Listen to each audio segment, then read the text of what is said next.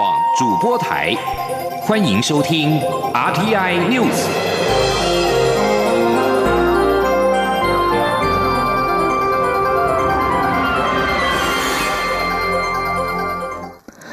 各位好，我是张顺华，欢迎收听这节央广主播台提供给您的 RTI News。亚太经济合作会议 （APEC）。企业领袖对话于今明两天举行。受到 COVID-19 武汉肺炎疫情影响，全程以线上方式进行。由于 COVID-19 的疫情肆虐全球，卫福部长陈时中透过预录影片参与了今天下午一场以现代化卫生体系的经济价值 COVID-19 经验传承为主题的讨论场次。陈时中在影片中分享。台湾因应疫情有四大原则，包括谨慎、快速因应、超前部署以及透明。他说，台湾防疫成功要归功于一系列预防和管控措施，包括每天举行记者会，提供及时疫情讯息，并利用数位科技防疫和追踪、口罩实名制、健保卡结合出入境旅客资料等等。他有信心，有疫苗之后，台湾就可以根除疫情。陈时中也表示，台湾乐意和其他经济体合作，提升全球和区域的数位医医疗，达成永续发展的目标。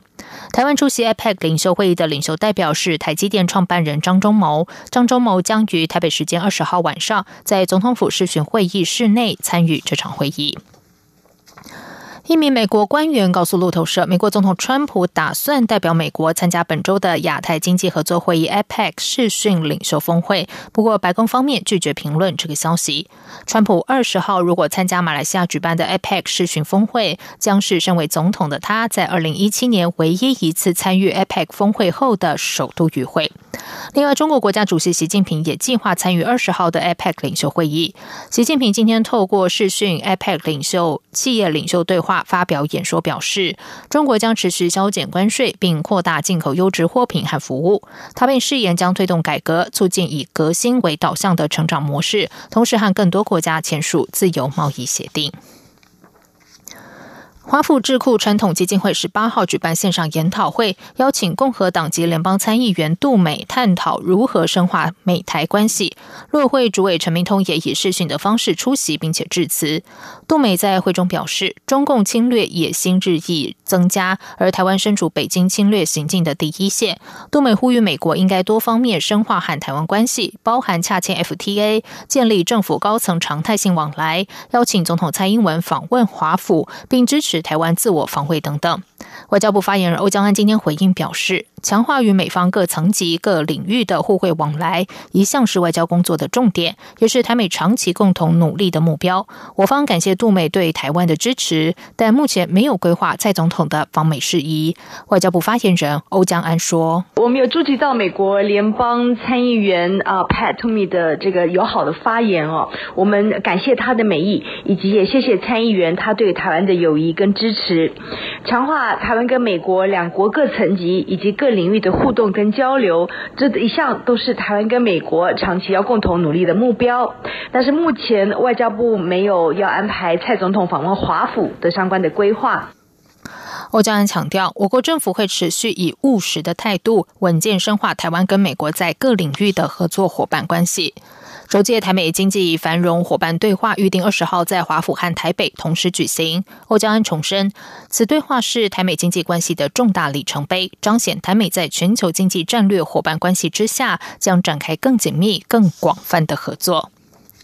继续来关心的是，国家通讯传播委员会 NCC 驳回了中天新闻台换照申请。国民党立院党团批评，对照总统府之前外泄的密件，跟中天新闻台换照结果一样，质疑背后有政治力介入。对此，总统府发言人张敦涵今天晚间表示，报道中所谓的文件早已确认并非总统府的公文书，这是一则不正确的讯息。行政院秘书长李梦燕今天表示，总统府已已经对外表示，该文件是伪造，外界的质疑纯粹是臆测和揣测。行政院长苏贞昌今天受访时表示，NCC 独立行使职权，行政院尊重 NCC 的决议。他说，外界有很多不实消息，都已经澄清过。记者王威婷报道。NCC 委员会议决定不与中天新闻台换照，蓝营质疑政治力介入换照审查，并指行政院长苏贞昌为了替二零二四年总统大选铺路，是中天新闻台换照案的幕后黑手。对此，苏贞昌十九号受访时说：“NCC 依法独立行使职权，行政院表示尊重。至于蓝营质疑中天换照案是依照之前总统府外界的文件内容演出，苏贞昌表示很多不实消息。”都已经澄清。NCC 是独立机构，NCC 的委员都是经过立法院投票审查同意的专家学者，他们做的审查跟决定，我们都尊重。院长，现在外界有质疑说，关中天如同当初的密件外流的剧本演出。我们对很多不实的消息，各界都已经有澄清，也有事实出来。院长，那就是江启臣主席觉得说是您这边有就是有政治力的介入，你有没有要回应他的？我刚才已经讲了。身兼民进党主席的蔡英文总统在中常会表示，最近有很多政治事件冲击执政团队，他勉励执政团队处理问题要沉着应对。苏贞昌也表示，他带领行政团队这一年多来，如果有一点点成绩，是因为国人同胞的支持，也是团队大家一起努力。但是执政团队不以成绩自满，他表示，政府一定也有做得不够好或犯错的地方，也会深切检讨，一本初衷。继续努力，苏贞昌表示，就算我们受伤，也一定拼命会再爬起来，因为我们有要守护的土地和国家，以及保护我们的人民。中央广播电台记者王威婷采访报道。针对中共官媒《人民日报》批评行政院长苏贞昌的举动，陆委会今天表达强烈不满和抗议。陆委会强调，北京当局这种规则台独、意图恫吓、分化台湾社会的做法，显示其对台政策全然失败，也破坏了台海和平稳定，并伤害两岸人民福祉利益。记者王兆坤报道。《人民日报》发表一篇标题“苏贞昌恶贯满盈，难逃历史审判”的文章。陆委会副主委邱垂正表示。对于中共一再操作媒体批评我行政首长，并以恶劣、不尊重、低水准的言论指涉苏贞昌，陆委会要表达强烈不满与抗议。邱垂正指出，对岸是集权专制国家，始终以武力霸凌及强制法律手段威胁对待与其意见不同的人士。北京当局刻意操作这种极端偏激议题，意图恫吓台湾自我线索审查，煽动两岸对立情绪。以破坏台海和平稳定，伤害两岸人民福祉利益。他说：“北京当局以设定个人目标、规则台独的方式，意图恫吓分化台湾社会，早已显示其对台政策的全然失败。其手法也是徒劳无功，适得其反。台湾人民不会受其影响，也更认清其遏制制造事端的本质。”关于香港情势。邱垂正表示，中共及港府近期清算香港泛民派立法会议员的种种作为，陆委会认为相当荒腔走板，不断秀下限，且一再引发国际社会抨击。中共近期所谓爱国爱港者治港，显示一国两制必须牺牲自由、民主、人权、法治等香港核心价值，毫不掩饰中共专制政权已全面管制香港。港版国安法全面凌驾香港基本法之上，再度证明一国两制已逐渐走向失败。台湾跟国际社会对于香港无可逆转的情势恶化同感忧心。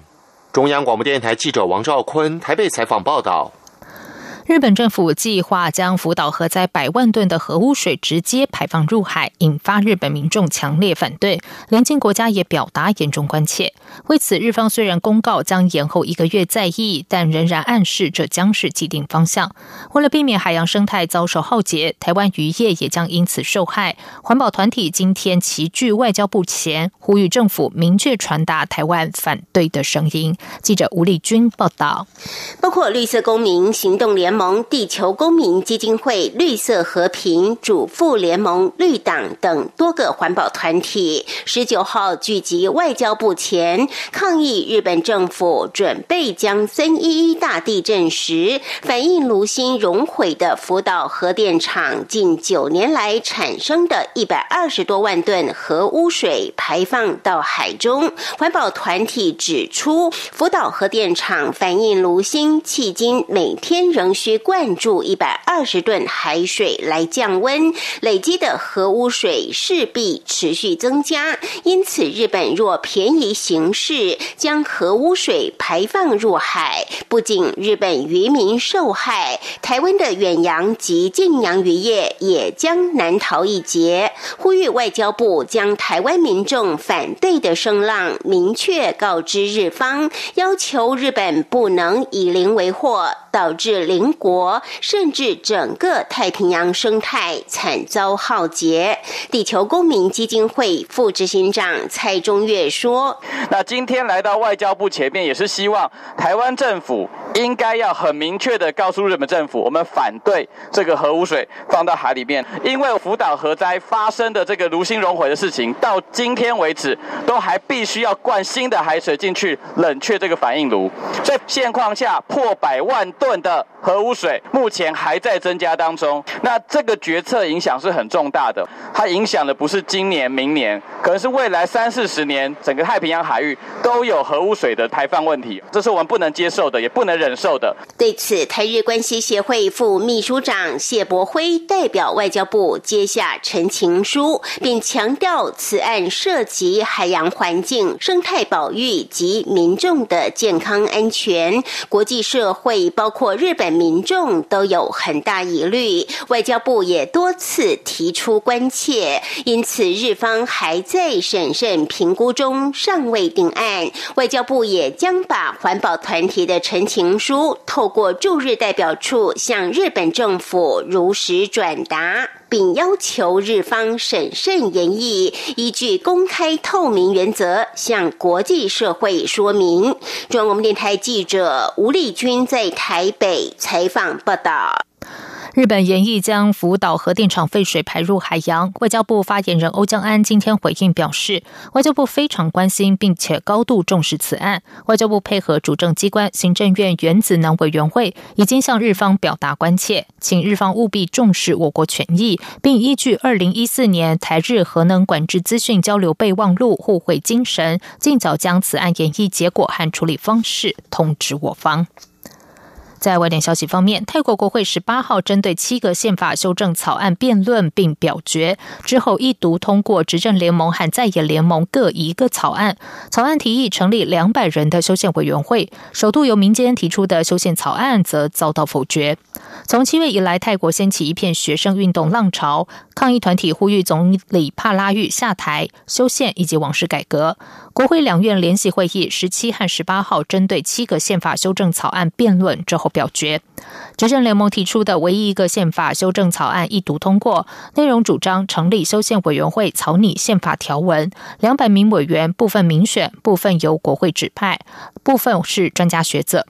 在野联盟总共提出了五个宪法修正正草案，只有一个初审通过。这个版本同样主张成立宪法修宪委员会，不过委员会两百名委员全部是有民选。由公民团体 ILO 提出的七个修宪草案没有通过一读。此外，泰国示威活动持续升高，已经成为泰国政府这几年来的最大挑战，并打破长期以来不批评皇室的禁忌。泰国总理帕拉育今天表示，将使用所有法律来应对违反法律的抗议者。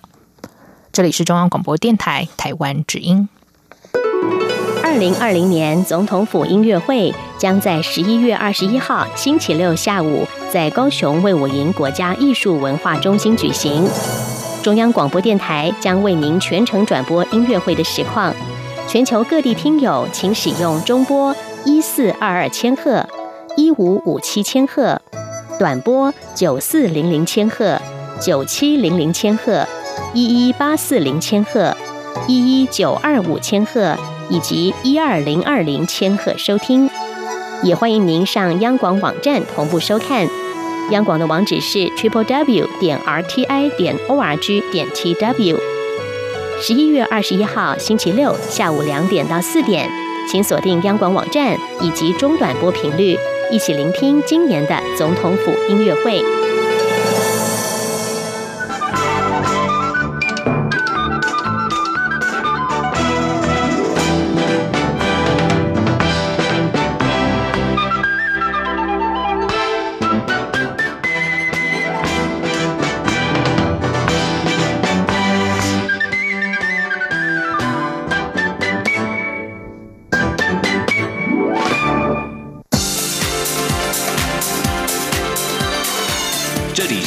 中央广播电台，台湾之音，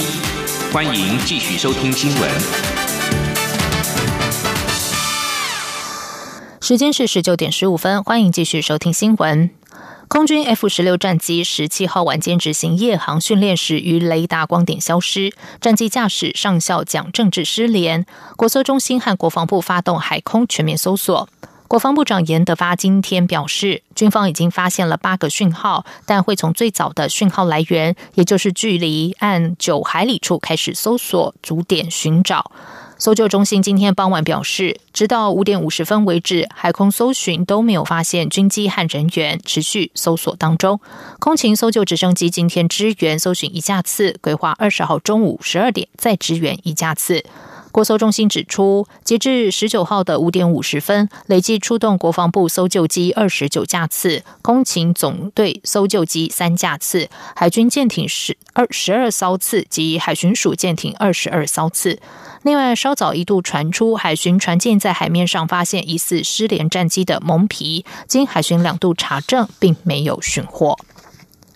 接下来关心的是少子女化冲击私立学校的经营。行政院会今天通过私立高级中等以上学校退场条例草案，规范退场私校教职员和师生的权益，并且设立退场机制，协助学校解决无法立即筹措足够资金的困境。记者王威婷报道。少子女化成为趋势，私立学校经营陷入困难。行政院会十九号通过教育部提出的私立高级中等以上学校退场条例草案，将私校退场机制扩及私立高中职，规定中央主管机关设置退场基金，补助学生补救教学、住宿及交通等费用，以及垫付教职员工薪资、保险等费用，以维护教职员生权益。教育部次长刘梦琪在行政院会后记者。会表示，退场基金规模约新台币五十亿元，先前已经有私立大专院校的退场基金二十五亿，待退场条例通过之后，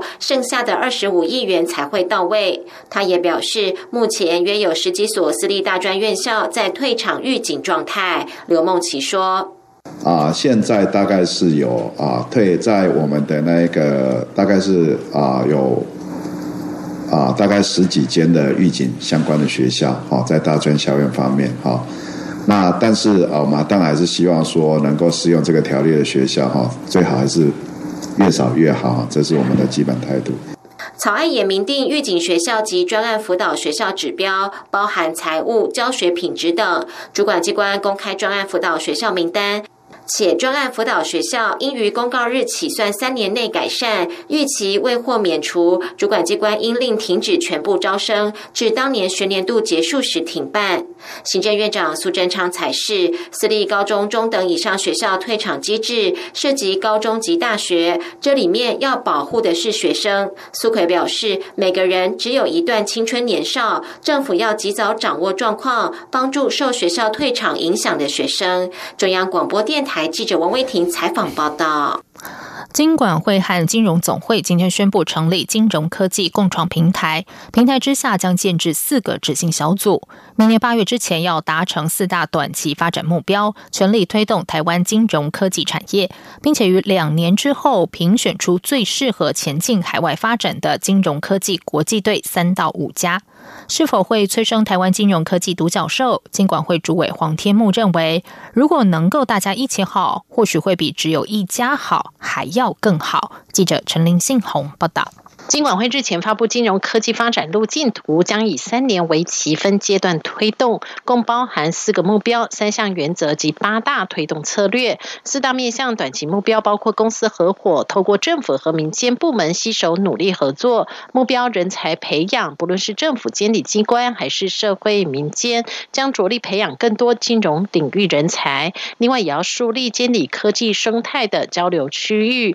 也就是建立金融监理生态圈，并。致力提升台湾在国际领域上的能见度。由于目前廉政中心的资料会员都以银行为主，为发展台湾金融科技，金管会也规划建制廉政中心第二资料库，将先从廉政中心资料库挑出敏感度相对较低的资讯，在兼顾各自规范、治安风险下，分享给不是廉政中心会员的金融科技业者运用。黄天木指出，目前银行和科技业者正积极合作。台湾金融科技虽然在国际不能说是领先群雄，但也有前几名。至于是否催生独角兽，黄天木认为，如果能够大家一起好，或许会比只有一家好还要更好。黄天木说：“金融科技发展跟是不是有独角兽？”不不必然是有必然的关系，我就是觉得就是要建构一个好的，像这个我刚才讲到了一个金融科技的人才，监理科技的发展，还有一个。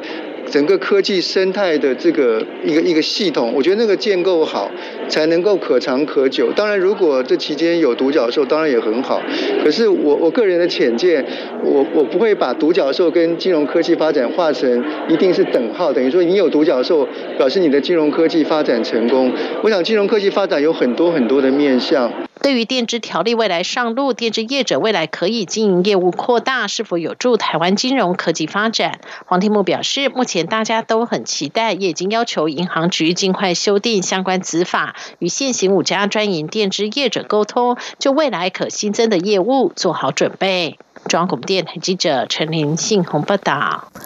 政府将于明年的一月一号开放含莱克多巴胺的美猪进口，但至今仍未依照行政命令的规定到美国实地查厂，持续遭到在野党抨击。卫福部长陈时中今天接受广播节目专访时表示，我方不太能接受视讯查厂，因此在明年一月一号之前，政府会去实地查厂，眼见为实。陈时中指出，前往美国查厂的团队不会太大，他很乐意亲自率队前往。陈时中表示，我方会选择视察过去跟台湾有进口往来的厂，但以目前疫情的情况，不会要求视察太多厂。他认为卫生安全都不会有问题，但这对国人而言是安心的问题。此外，为了确保台湾民众在外食或是购买时能够吃到真正的台湾猪肉，目前中华民国全国商业总会正运用区块链无法篡改的特性，建制台湾猪从屠宰市场分切到加工的食品历程。中华民国全国商业总会区块链应用及发展研究所执行长邓万伟指出，目前第一阶段建制的工作，就是得先把在台湾屠宰场屠宰的畜牧场和屠宰场一一的输入，这样只要透过 QR code 的扫码，就即使是贡丸或是肉松等等的加工品，都可以辨认是否是台湾猪肉所制。继续要来关心的是，不受疫情的影响，音乐剧经典之作歌剧《魅影》从即日起到十二月六号，将会在台北小巨蛋连演二十二场。这是目前全球唯一还正在演出的百老汇音乐剧，而且就只有在台湾。全体演员也都很期待，希望能够带给台湾观众一场视听视觉上的超级享受。记者杨仁祥、江昭伦的报道。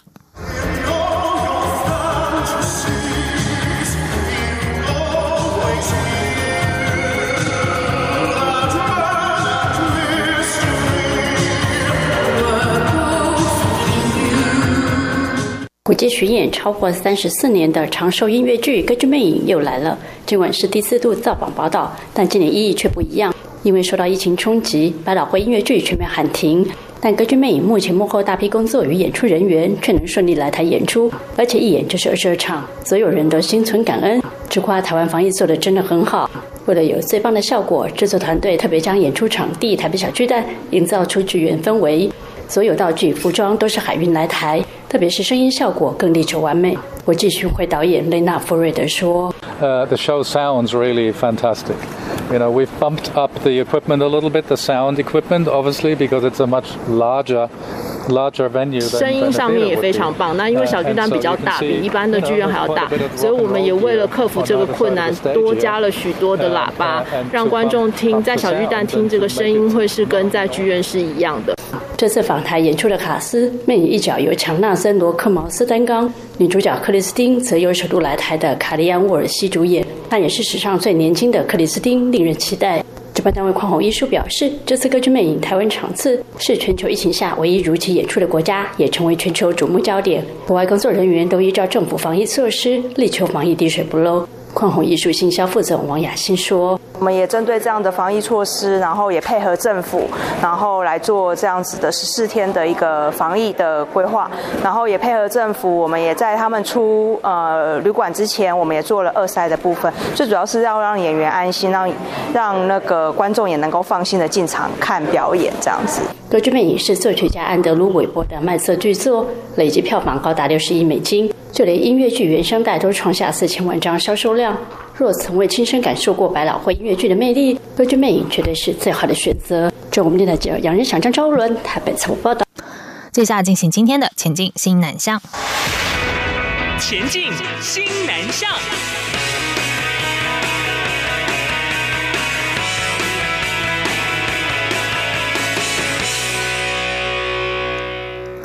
人们生产的有机废弃物越来越多，一群毕业于淡江大学的年轻人在学校育成中心的辅导下成立新创公司，目前正和桃园市政府合作，希望将大溪豆干产业所产出的豆渣废弃物转入绿色循环，减少污染。团队未来更想放眼东南亚和泰国、印尼等国的养殖业者合作。记者陈国伟报道。五位青年在今年五月成立巨兽绿色科技，致力让更多有机废弃物能借由绿色循环，减少掩埋或被偷偷倒进河川的污染问题。而这关键性的主角，就是在台湾农业小有名气的黑水虻。巨兽绿色科技负责人陈崇宇表示，他们控制了几项黑水虻的成长参数，目前可让三百平的场地一天处理五到十公吨的有机废弃物。那我们就是将这些呃有机废就收进来。那利用我们巨兽绿色科技这个生物处理系统，把这些大量有机废弃物处理完毕之后，那因为虫体身上有蛋白质，有四十二帕到四十五帕，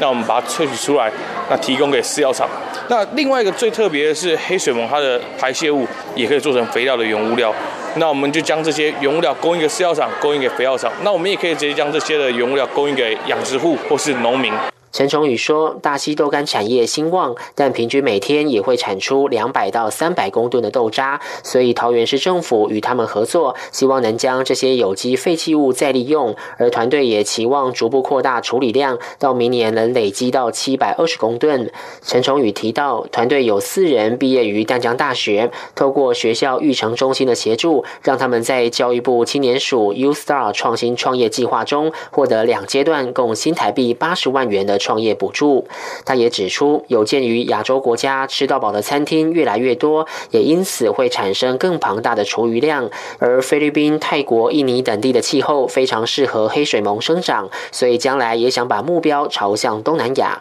客户端其实主要是放在水产养殖业上。那泰国跟印尼等等，他们近年来也是水产养殖业大国，所以我们可以透过他们当地的有机废弃物转化，转化成蛋白质，再供应给他们当地的养殖业者。陈崇宇笑说：“很多人看到整片的黑水虻蠕动会有崩溃感。其实他一开始也不敢直接碰黑水虻，但现在已经习惯了。他期盼团队将来能做到让这些有机废弃物在转化的过程中不会发臭。这样有一天，或许每个城市就都能拥有一座生物处理系统工厂，进而让地球环境更美好。”中央广播电台记者陈国伟台北采访报道。为了维持赴台旅游热度，观光局在河内国际旅展设摊，台湾防疫成果成了最响亮的招牌。工作人员趁势向越南民众推广台湾的医疗水准，抢攻医疗旅游市场，超前部署疫后赴台观光。三度延期的二零二零河内国际旅展，终于在二十一号到二十八号登场。交通部观光局驻胡志明市办公处。主任周新义表示，目前越南赴台旅游套装行程有传统的观光的阿里山日月潭，还有台三线的客家文化等等。这里是中央广播电台台湾之音。